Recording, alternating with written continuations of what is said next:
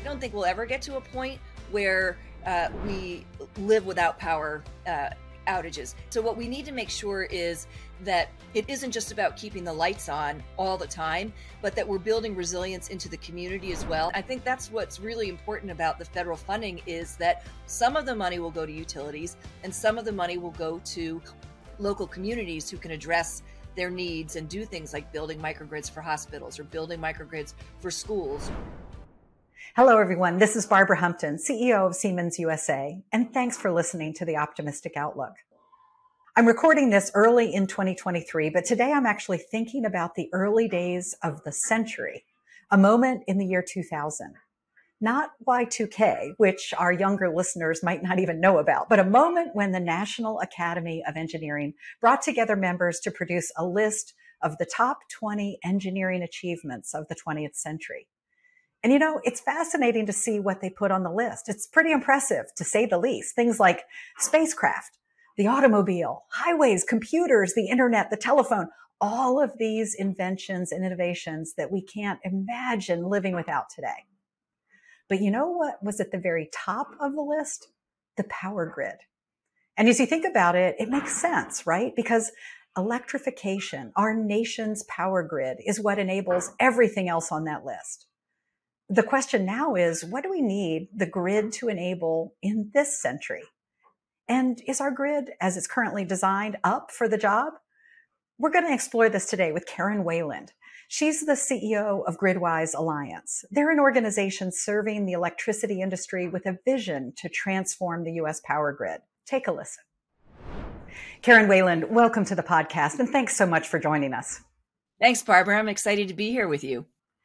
Karen, with the bipartisan infrastructure law and the Inflation Reduction Act, we really now have significant government resources, in addition to our private sector investment, focused on bringing the electric grid into the future. And we'll get into that. But first, help us understand the current state of the grid. We know that the grid is under a lot of stress, particularly as climate change intensifies, as more renewables come online, and as we also see some progress incorporating new technology. What did we accomplish in the last decade, and how would you describe the state of the grid today? Well, we have the technologies to have a modern grid that provides the functions that allow it to be the platform for decarbonization, to be more reliable, resilient, and affordable. The issue is that the deployment of those technologies is happening in a patchwork fashion around the country. So there are some utilities that have been able to make investments in all these innovative technologies and have very modern systems. And then there are other utilities where they may not even have the most basic advanced technologies like an advanced meter for the customers. So we're hoping that this federal funding allows us to address this inequity in grid modernization across the country so that all customers and all consumers are connected to a modern grid and get those benefits. Tell me a little bit, Karen, about the role of Gridwise Alliance in this transformative time. Well, the Gridwise Alliance developed a set of recommendations for the infrastructure package, doing a whole series of stakeholder engagements. And we were very happy that most of our recommendations ended up in the infrastructure bill with respect to the grid programs. So our number one priority in the coming years is to make sure that money, not just at the Department of Energy, but at the Department of Transportation and the Commerce Department and elsewhere, really goes to the places that need it most, that we have a very effective implementation, and that we are highlighting the kinds of technologies that need to be deployed with this money so that everywhere consumers can experience the benefits of a modern grid. So let's start talking about then what's possible over this next decade. You know, Karen, we've been thinking a lot at Siemens about how the power grid can be not just our economic backbone, but a powerful tool to decarbonize society. Our view for the future is basically, let's electrify as much as possible, especially mobility. We're really bullish on the concept of a national EV charging network. And in fact, last year, we committed ourselves to manufacturing more than 1 million EV chargers in the U.S. in a 4-year period. And we just recently announced that we're locating a second manufacturing hub for EV charging operations in Carrollton, Texas.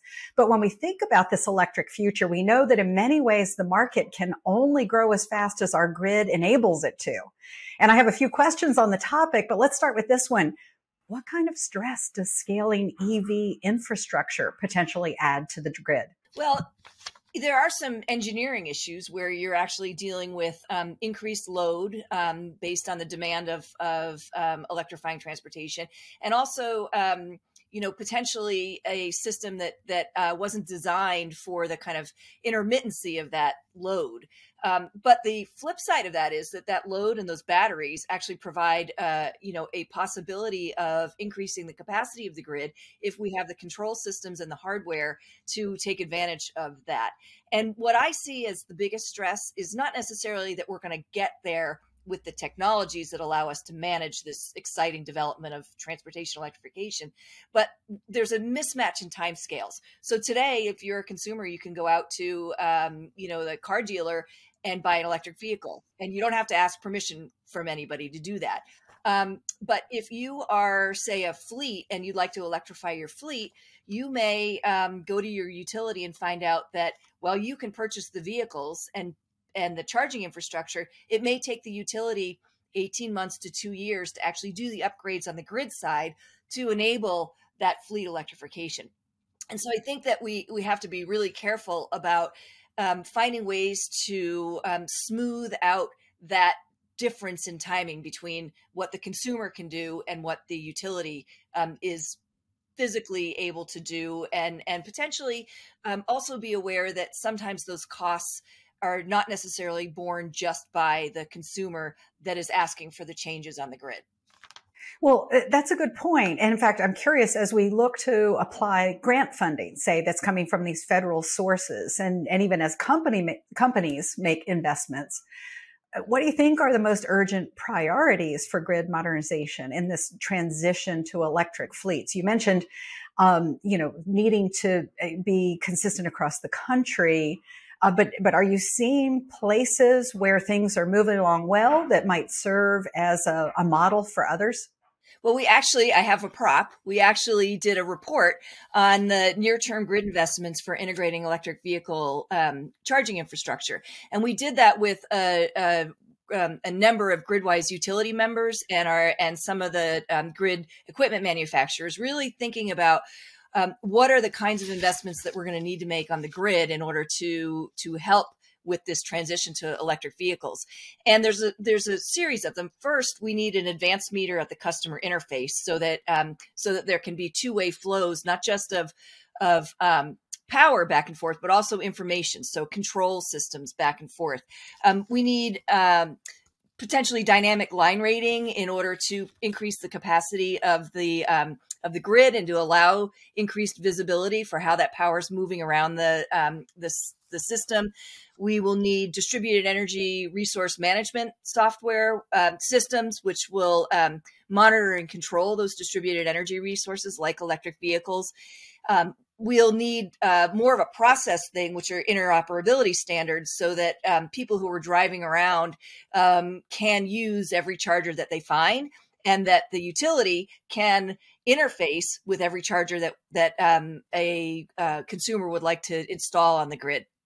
And then finally, we expect that in order for this to be a truly integrated grid where vehicles can provide services to the grid and vice versa, that we're going to need a modern communication network based on broadband, whether that's wireless or fiber, in order to enable all the data to flow across the system, to give grid operators the flexibility and also to give the consumers the information that they need in order to figure out how and when and where to charge.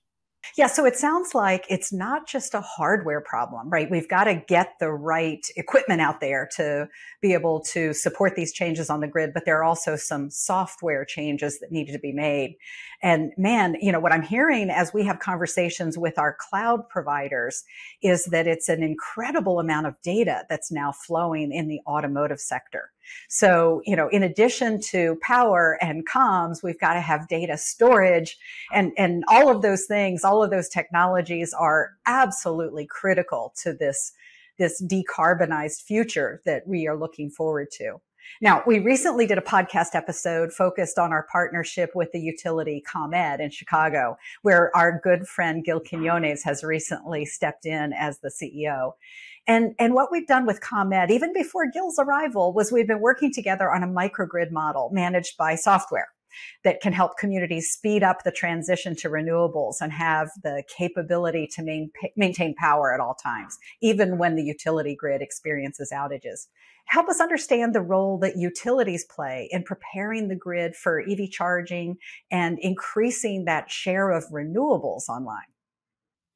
Well, first of all, let's give a shout out to Gil Quinones, who is a rock star in the utility world and truly a visionary. And when you think about his understanding of the importance of data and in managing a utility and the grid itself, he's been at the forefront of the digitalization of the grid. So kudos to Gil, who has been our board chair at Gridwise for the last year or 2 years and is stepping down to focus fully on ComEd. So it's been a pleasure to work with Gil. But to answer your question about the role of the utility in preparing for EVs, there are utilities do a significant amount of long-term planning for the investments in how to make sure that the grid operates reliably. So as consumers are thinking about transportation, electrification, buying new electric vehicles, as policymakers are thinking about those goals of transportation electrification, and then also bringing on more renewables, there has to be a coordination of planning across both the policy sphere and the utility planning process, because there are a lot of things that are outside the utility's control. For example, how many electric vehicles are going to be in their service territory. So in addition to the kinds of engineering that they'll have to do and the technology deployment, there's going to have to be coordinated forecasting and planning, both on the policy side and on the utility side, to make sure that the investments are made so that the utility grid is a platform for decarbonization. Yeah, we've seen examples of this as we've worked across the country. States or very large cities actually have put together teams that include, all of the parties that are critical to making this transition go smoothly. And that's important. But let's get back to the question of resources. What resources do you see that are available through the bipartisan infrastructure law to prepare the grid for the EV charging? And how is this going to help us build out our national network faster? Right. Well, there's billions of dollars in the infrastructure bill for modernizing the grid, and it's focused on different parts of the grid, functions of the grid. So there's over $7 billion for EV charging infrastructure over at the Department of Transportation. And then over at the Department of Energy, there is somewhere on the order of, depending on how you look at it, $11 to $15 billion for grid investments to enhance resilience and increase system flexibility. And what we have been very focused on is making sure that there's coordination between the Department of Transportation with its charging infrastructure money and the Department of Energy, which has the resources to make investments in the grid. And there is in the infrastructure bill a joint DOE-DOT task force on transportation electrification, specifically for that coordination. And I will note that we've talked about a modern communication network that's critical for helping to move through the stage of electrification. And there's money in the Department of Commerce for utility communication networks. So it's a place where utilities don't necessarily look to resources. This is a new program for middle mile broadband, but it is a significant amount of money that is available for utilities to make investments in the communication networks that are going to be essential for transportation electrification. That's excellent to know. And I know Gridwise Alliance will be helpful in pointing people to the resources that they are going to so desperately need. But let's switch gears, switch channels maybe for a minute and think about resilience. Oh man, there have been a number of big events, whether it's floods, winter storms, hurricanes, wildfires, you name it. And what it's shown us is the connection between reliable power and our own health and safety, as well as our economic security. So we know that power outages are happening much more frequently than they did a decade ago. And in the bipartisan infrastructure law, there's a program addressing this. It's called the Grid Resilience and Innovation Partnerships Program, or GRIP program. And I understand that the Department of Energy is now accepting applications for project funding. Who can apply for it? And what do you think we can achieve by leveraging the grid funding to its full potential? Well, there are actually four different programs within the GRIP program. A lot of money for resilience, and then I mentioned the Smart Grid Investment Grants for flexibility as well. And it depends on which pot of money, who the eligible entity is. So utilities are eligible to apply for a significant amount of the money in the resilience side and also in grid flexibility. And then state, local, tribal, and other governments are eligible for the $6 billion that is in this resilience innovation program. We do know that utilities are very interested and many of them have the resources and to apply for the grants. There are some smaller utilities that we worry may not have the resources to pull together grant writers and write those applications. And we also worry that some of the smaller government entities that could that should be making resilience investments may be hampered in accessing that funding by, a lack of technological expertise or even the resources, the human resources to write those grants. So there is a lot of work at the Department of Energy to address this need for technical assistance. And there are some outside groups also that are gearing up to provide technical assistance, but making sure that this money goes to the right places to really strengthen resilience is one of our key focus over the coming years. Well, I'm kind of curious about your view about what we can accomplish. We've been looking at this idea of using software systems for, the microgrids. We've been looking at battery storage and, new forms of power production. And we think all of that is delivering more reliable power at all times. What's your perspective? Do you see a future without power outages? I think we can get to a point where we have significantly improved the reliability and resilience of the system. I don't think we'll ever get to a point where we live without power outages. People say we could get to that point, but nobody could afford the system at that point. So what we need to make sure is that it isn't just about keeping the lights on all the time, but that we're building resilience into the community as well, so that we are making sure that those people who may have health issues or who are, don't have the resources to go to a hotel or, that we're taking care of those people, that we have resilient centers, critical infrastructure, where we have the microgrids that can keep lights on when the overall power system may experience disruptions. But we have to think about resilience differently. I think we have to think about, resilience as a community responsibility, not just the utility. And I think that's what's really important about the federal funding is that some of the money will go to utilities and some of the money will go to local communities who can address their needs and do things like building microgrids for hospitals or building microgrids for schools or setting up a system where you can use electric school buses to charge, cooling stations in the summer. So there's some really, really exciting new innovative applications of existing technologies and also deployment of new technologies that gives me a lot of hope for, our ability to meet the climate challenge. And this is a really important point. We got to think about the objective. And the objective isn't necessarily to simply have constant flow of electricity, but to actually just be able to do the things that need to be done. As we now talk about outages in the bigger picture, you've got me thinking about a tribal community in Northern California, Blue Lake Rancheria. We helped them put in a microgrid. Almost a decade ago now. And what we've seen, we love to stay in touch with them because over and over again, we've seen great stories of whether there's, response to wildfires, whether it's, heavy storms, even a recent earthquake where the grid has come down, but Blue Lake Rancheria has stayed up and they've been able to serve as a power station to the surrounding communities, allowing people to come for loading up their batteries, et cetera, and providing that continuity. So you've heard it from Karen. There is technology there to help us achieve our goals, but what's the right goal?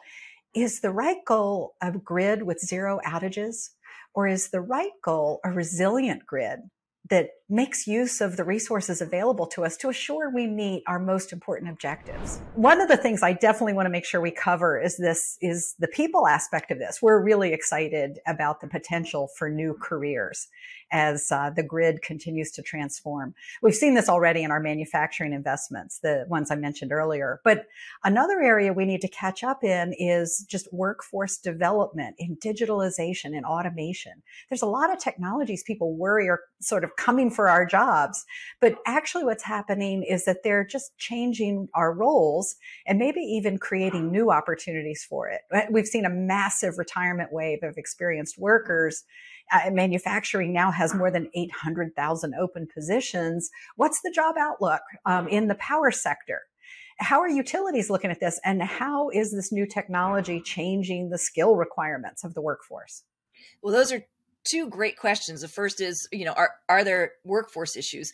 And I will tell you that when I've talked to some of our member utilities, they say that's one of the biggest challenges in actually acquiring and then spending the money to do the grid modernization is supply chain issues and workforce issues. So the utility industry is certainly experiencing retirements, aging workforce, and then also a change in the skills required to operate the system. So those two pieces, the workforce that's leaving, the general demand for technology expertise across sectors is creating a lot of competition. And one of the things with the infrastructure bill is that there is $42.5 billion over at the Commerce Department for broadband. And if you think about the utility business and then you think about broadband, so expanding broadband access, the grid modernization and broadband are very linked, and even if they're done separately, the workforce skills are very similar. And so, with this large amount of money for broadband, there may be some increased competition for qualified workers. So that is a big fear for us in terms of, you know, really accelerating the transition that the infrastructure money is designed to do. And so I was just on a call with a state energy director yesterday asking for resources to and ideas for how they can develop the workforce training and development on the side, you know, parallel to figuring out how they're going to spend the money for grid modernization. So it's on everybody's minds. And I think that the utility industry has had a hard time attracting young people into its workspace. But the changing nature of the utility business with the move to clean energy and this digital grid actually is likely more attractive to young people. So I'm hopeful that with the right programs, with the right apprenticeship programs, the right outreach at the high school level to help people think through what they want to do in college or community colleges or technology training, that we will start to attract more people into the energy infrastructure business. While we're on this topic, let's talk a little bit, Ben, about diversity and inclusion. At Siemens, we want to tap into all the talent that exists across the workforce. And we're really focused on attracting new talent from diverse labor pools into the work that we do. How diverse is the power sector when it comes to its workforce? And are there similar challenges? Are there things that we can be working on across sectors to help? Well, as someone who has to regularly put on panels, and I try really hard to make sure that those panels are not manels, the utility industry is, you know, still dominated by white men, but that's changing, and I think something that is going to help attract diversity is that these jobs are good paying jobs. They are not minimum wage jobs. And with the right kinds of outreach, utilities can reach new demographics to increase diversity, but also to create some steadiness in that workforce, because it is really important when you spend, you know, 4 years training a lineman or, you know, the same amount of time with people in your grid operating rooms, that you want to make sure that they stay with you so that you can, you know, continue the benefits of that investment over, you know, a long career. So really finding new people to bring into the industry is going to be important for that lasting workforce. Yeah, for sure.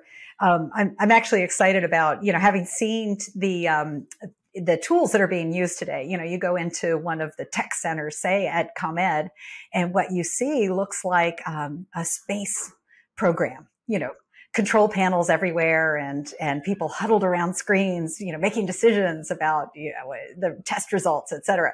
So I actually do think that there are some kids who today are playing video games who are going to soon discover that, hey, they've got a great future in our power sector. We just did a panel at our last Grid Connects conference in December on the anatomy of a utility pole. And we had a lineman there talking about how even the job of maintaining a utility pole and maintaining the wires is changing and becoming far more digital. And he even talked about how they have earth movers that have a control system that straps on, and the kids who've grown up playing video games are the best ones at doing this remote control of the new equipment that they have. And so it's, drones and diggers and other things that, yes, that's playing with video games actually can contribute to your career. All right. So all you caregivers and parents out there, yeah, let it be known, kids can play their video games guilt-free. Oh, Karen, so I'd like to end now with the question I love to close out with each episode. If we're able to apply the concepts we've been discussing and modernize the power grid, paint us a picture of how this is going to impact our future. Well, my favorite example is a very concrete one, and that's the example of the Chattanooga utility, EPB. And with the Recovery Act funding, in 2009, 2010, they invested $220 million on upgrading their systems and building out a smart grid capability. So really a modern grid. And as they were doing that, they pledged to all of their customers that they would be a 1 gigabyte city, that as they invested in their utility communication network, they would also be expanding access to broadband through that system. So what they have is an incredibly modern grid, but they've also been able to provide high-speed internet to everybody in their territory. And they're now a 10 gigabyte city. And a recent study looked at the economic benefits of those early investments.